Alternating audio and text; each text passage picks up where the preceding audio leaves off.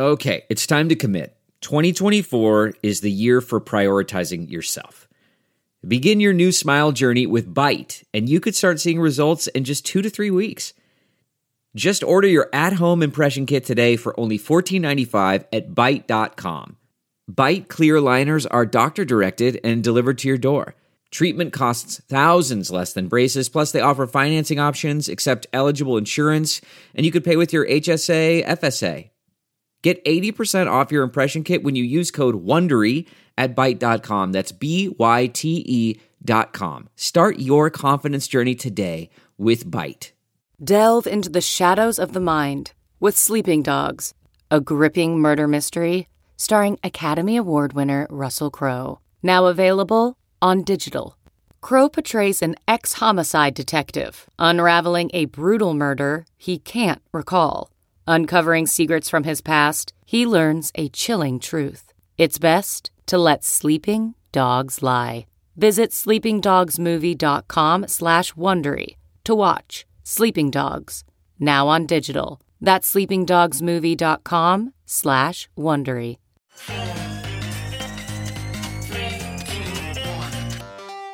Welcome back to The Breakdown with me, NLW. It's a daily podcast on macro, Bitcoin, and the big picture power shifts remaking our world. The Breakdown is sponsored by Nexo.io, Arculus, and FTX, and produced and distributed by Coindesk. What's going on, guys? It is Thursday, April 14th, and today we are talking about, yes, Elon Musk's offer to buy 100% of Twitter. Is this free speech, just plain old capitalism, or something else entirely? Before we get into that, if you are enjoying the breakdown, please go subscribe to it, give it a rating, give it a review, or if you want to dig deeper into the conversation, come join the 2,000 plus awesome other people on the Breakers Discord. You can find a link in the show notes or go to bit.ly slash breakdownpod. Also, a disclosure as always, in addition to them being a sponsor of the show, I also work with FTX. Finally, one quick bit of housekeeping. Tomorrow is a holiday for Coindesk. It's Good Friday. Happy Easter to those of you who celebrate. And so there won't be a show, but we will be back on Saturday, Sunday, and then as normal. All right, so you may be saying, oh no, not another show about Elon. However, if the breakdown really is about big picture power shifts, well, we just have to dig into this one. This involves big tech, free speech, censorship, markets, even potentially some amount of crypto and Web3.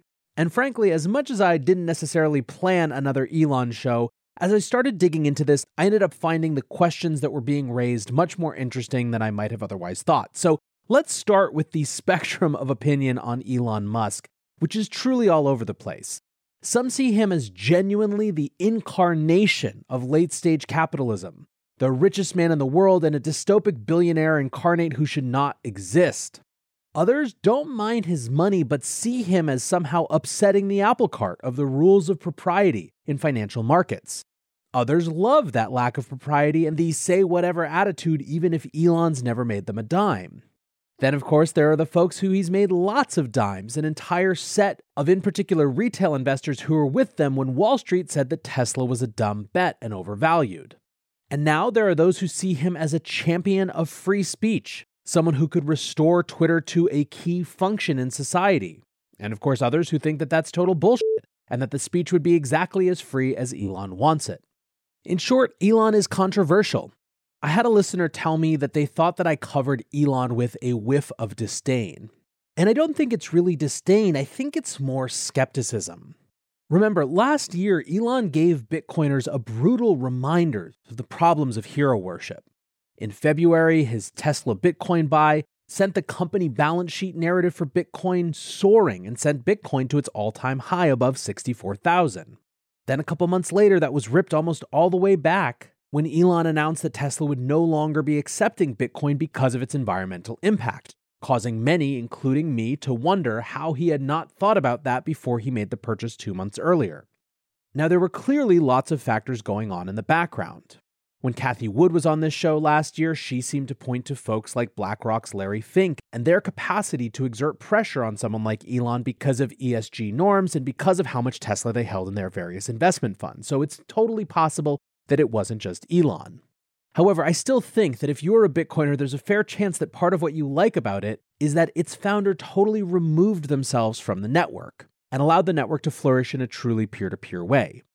In either case, I want to be clear that I'm not an Elon hater, but I am inherently and vitriolically a skeptic of individual power. I'm allergic to over optimistic assumptions that individuals will behave in a certain way, especially a certain beneficial way once they are given more power. And that is not something that's Elon specific at all. But in either case, to this story, over the last few weeks, Elon has been getting a ton of engagement asking deep questions about the Twitter platform. He polled about whether the algorithm should be open source and saw 80% of people said yes. He did another poll about free speech and whether Twitter was in fact a good steward of free speech, to which 70% of more than 2 million respondents said no. Then last week, he announced that he had purchased, over the past few months, 9.2% of the company. The next day, new Twitter CEO Parag Agrawal announced that Elon would be joining the board. Now, it seems like what was really going on is that Twitter was pretty nervous about seeing Elon acquire so much of the company. The board offer was a way to set boundaries on how much he could actually influence. The board position would come with an implicit understanding that he shouldn't do things that would potentially hurt the company in terms of perception or certainly in terms of public shareholder value, like, for example, what he did last weekend asking if the Twitter headquarters should just become a homeless shelter. But more explicitly, it would also cap how much of the company he could actually buy at around 14%. Perhaps unsurprisingly, then, a few days later, Elon withdrew. And there has been a ton of speculation on why and whether it meant that he wanted to be even more assertive with his influence on Twitter.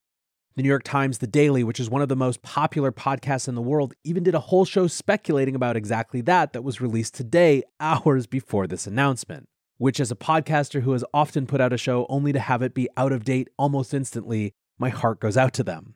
In any case, news did today break that Elon has made a bid to buy Twitter and take it private for $54.20 per share. Yes, that's 54.20. In total, it would be between 41 and 43 billion dollars to take the company private. Here's the letter he sent to the board chair. I invested in Twitter as I believe in its potential to be the platform for free speech around the globe, and I believe free speech is a societal imperative for a functioning democracy. However, since making my investment, I now realize the company will neither thrive nor serve this societal imperative in its current form. Twitter needs to be transformed as a private company. As a result, I am offering to buy 100% of Twitter for $54.20 per share in cash, a 54% premium over the day before I began investing in Twitter, and a 38% premium over the day before my investment was publicly announced.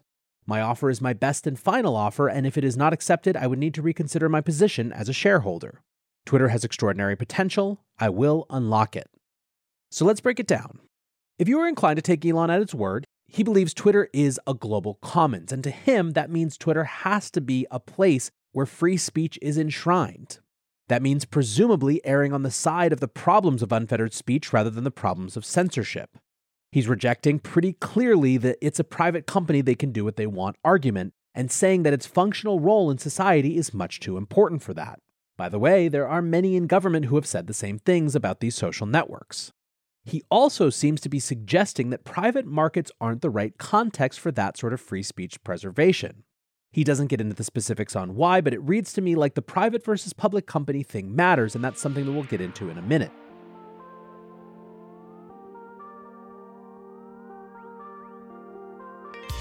Looking for ways to step up your crypto game? Then go with Nexo. For starters, you get free crypto for each purchase or swap. How about earning guaranteed yields? Up to 17% paid out daily. Ideal for you hardcore hodlers. You don't even need to sell. Instead, borrow instant cash against your assets. Get the most out of your crypto with Nexo at nexo.io. That's N E X O.io. Meet Arculus, the next generation cold storage wallet. Arculus secures your crypto using three factor authentication, providing a simpler, safer, and smarter way to store, buy, swap, send, and receive crypto.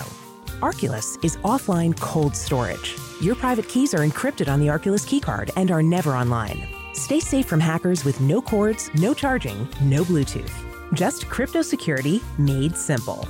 Buy Arculus on Amazon today. The breakdown is sponsored by FTX US. FTX US is the safe, regulated way to buy and sell Bitcoin and other digital assets with up to 85% lower fees than competitors. There are no fixed minimum fees, no ACH transaction fees, and no withdrawal fees. One of the largest exchanges in the US, FTX US is also the only leading exchange that supports both Ethereum and Solana NFTs. When you trade NFTs on FTX, you pay no gas fees. Download the FTX app today and use referral code BREAKDOWN to support the show. There is also clearly within this letter a bit of a threat as well. Don't accept this and I'll dump my 9.2%, which of course would inherently mean tanking the stock price. So he's put the board in an extremely difficult position. Accept an offer for a meaningful premium over current market value or reject it and see the stock tank. Keep in mind, the new Twitter team has not been in power very long, so they might be particularly vulnerable. And indeed, this is one dimension of the story, just the straight up corporate power story, which is fascinating.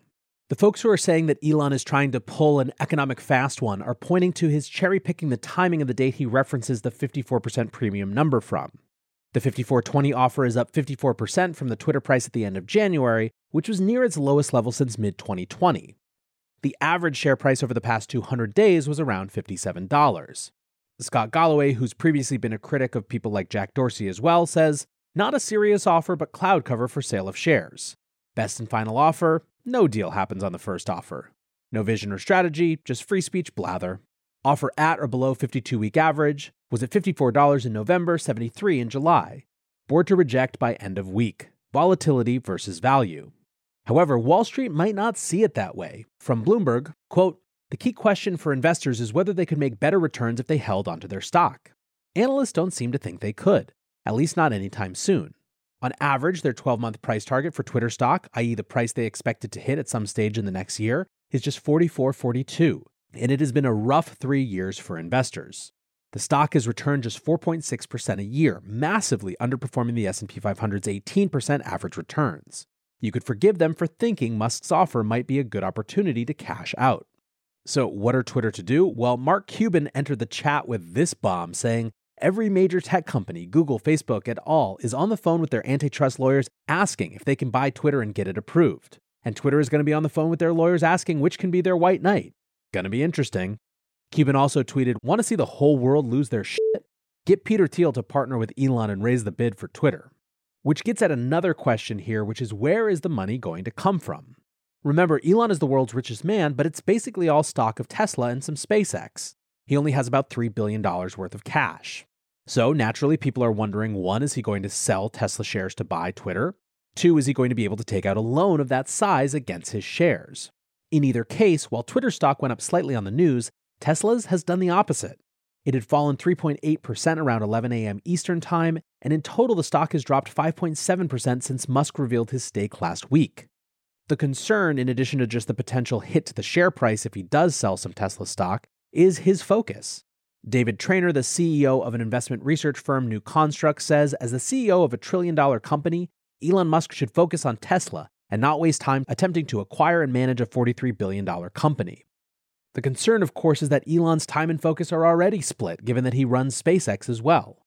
And he isn't necessarily a person whose leadership gift is around delegation. But let's assume that this happens. The question is then, what happens after that? Specifically, what about this free speech argument? Columnist Matt Levine says, at the risk of taking this too seriously, I will say it's kind of weird for the richest man in the world to say, this is the public square, I will take it private. For what it's worth, crypto lawyer Gabe Shapiro hated that argument. He writes, Today is a bad day to be a former M&A lawyer reading Twitter. Even someone like Matt Levine equating private ownership of stock to the website itself somehow ceasing to be a public square? Huh? As if the public shareholders somehow manage the Twitter day to day now? Then there was this take, which has also gotten a ton of attention. Max Boot tweets I am frightened by the impact on society and politics if Elon Musk acquires Twitter.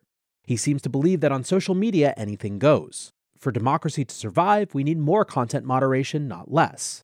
Now, Max is an interesting political character. He outlined his political views in an op ed for Foreign Policy in 2017, saying, I am socially liberal. I am pro LGBTQ rights, pro abortion rights, pro immigration. I am fiscally conservative. I think we need to reduce the deficit and get entitlement spending under control. I am pro environment. I think that climate change is a major threat we need to address. I am pro free trade. I think we should be concluding new trade treaties rather than pulling out of old ones. I am strong on defense. I think we need to beef up our military to cope with multiple enemies.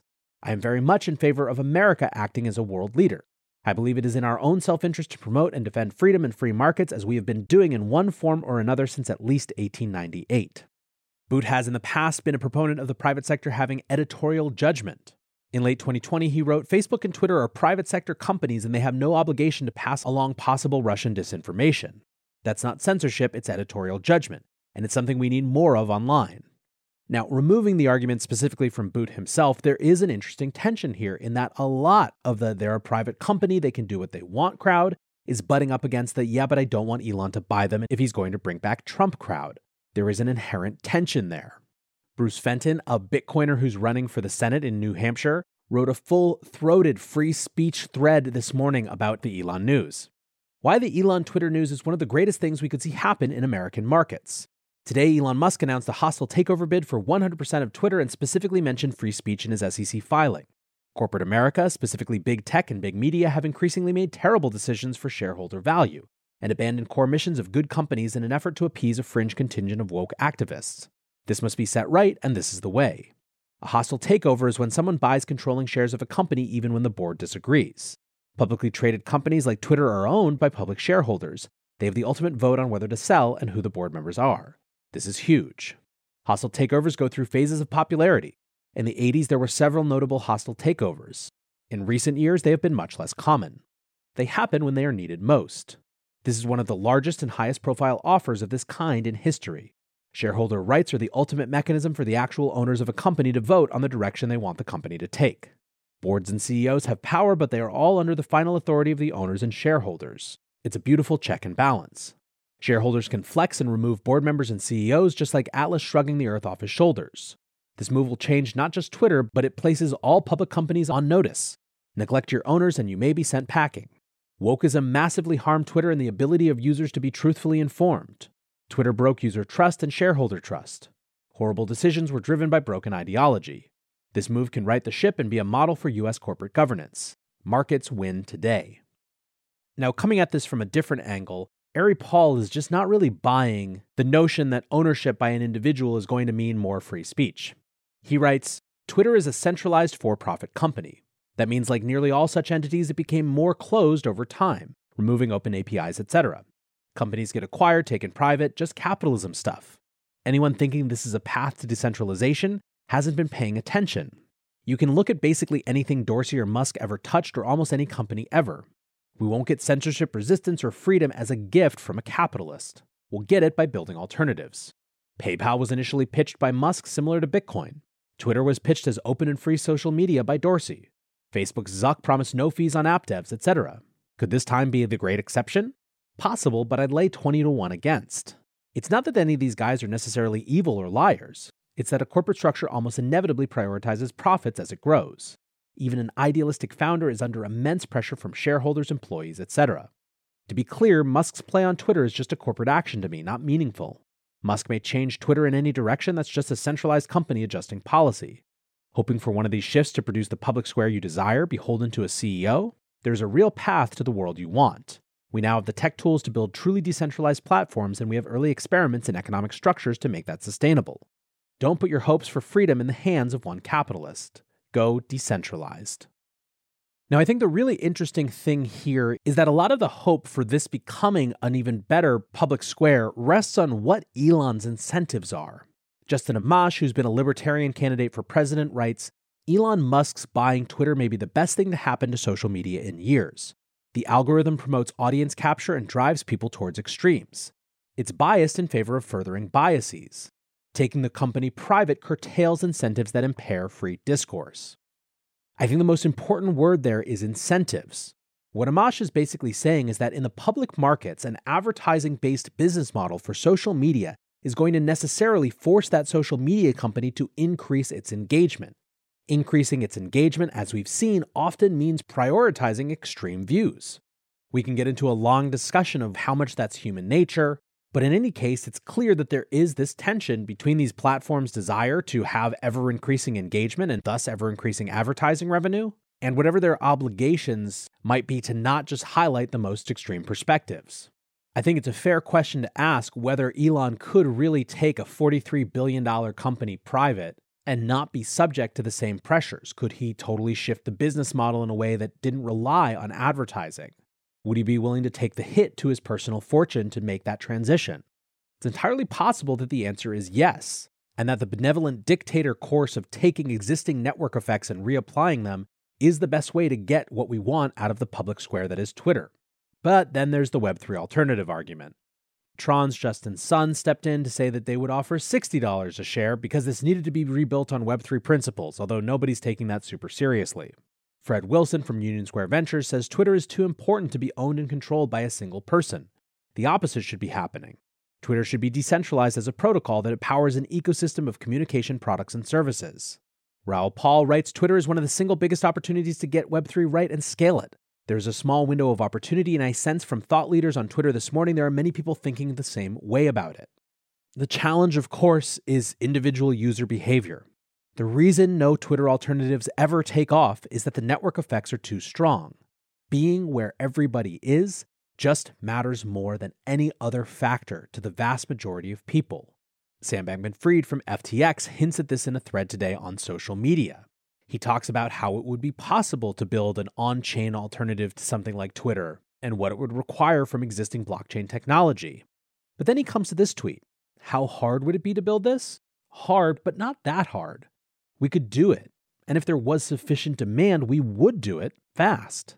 But that sufficient demand is everything, and it's why all of the attempts, the Gabs and Mastodons and everything else, have stopped before they've even started. My favorite tweet on this came from Carol Roth, who wrote, I'm going to leave Twitter if Elon Musk takes over, is the new I'm going to move to Canada if Trump wins. Now, this story is going to evolve a lot and very quickly. A Saudi prince, who's one of Twitter's largest shareholders, for example, has reportedly just rejected Elon Musk's bid, according to reports. On the one hand, this is all very noisy, and it's just one more thing to scream at each other about on Twitter. On the other, I sort of think these questions around big tech platforms that serve as central meeting points for huge chunks of the world are pretty fundamental to the society that we are and the society that we want to be. If Elon does nothing else with this, he will serve certainly as a catalyst to actually have this debate. And I tend to think we're better off having it than not. And the thing that's for sure is that we are going to have it. So, what do you think? This is a perfect time to come join us over on the Breakers Discord. It's exactly the type of thing that gets discussed there. But regardless, I want to say thanks again one more time to my sponsors, Nexo.io, Arculus, and FTX. And thanks to you guys for listening. Until tomorrow, be safe and take care of each other. Peace.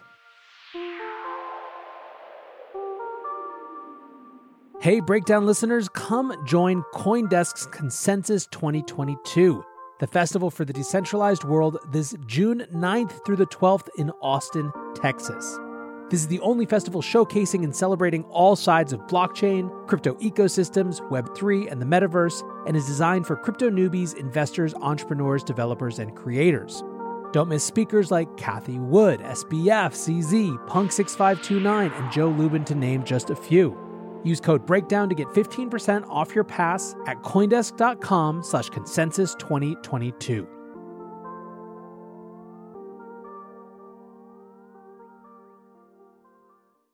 Save on Cox Internet when you add Cox Mobile and get fiber powered internet at home and unbeatable 5G reliability on the go. So, whether you're playing a game at home, yes, cool, or attending one live, you can do more without spending more. Learn how to save at cox.com/slash internet. Cox Internet is connected to the premises via coaxial cable. Cox Mobile runs on the network with unbeatable 5G reliability as measured by Ookla LLC in the U.S. to H 2023. Results may vary, not an endorsement. Other restrictions apply. You know how to book flights and hotels. All you're missing is a tool to plan the travel experiences you'll have once you arrive. That's why you need Viator. Book guided tours, excursions, and more in one place. There are over 300,000 travel experiences to choose from, so you can find something for everyone. And Viator offers free cancellation and 24 7 customer support for worry free travel. Download the Viator app now and use code Viator10 for 10% off your first booking in the app. Find travel experiences for you. Do more with Viator.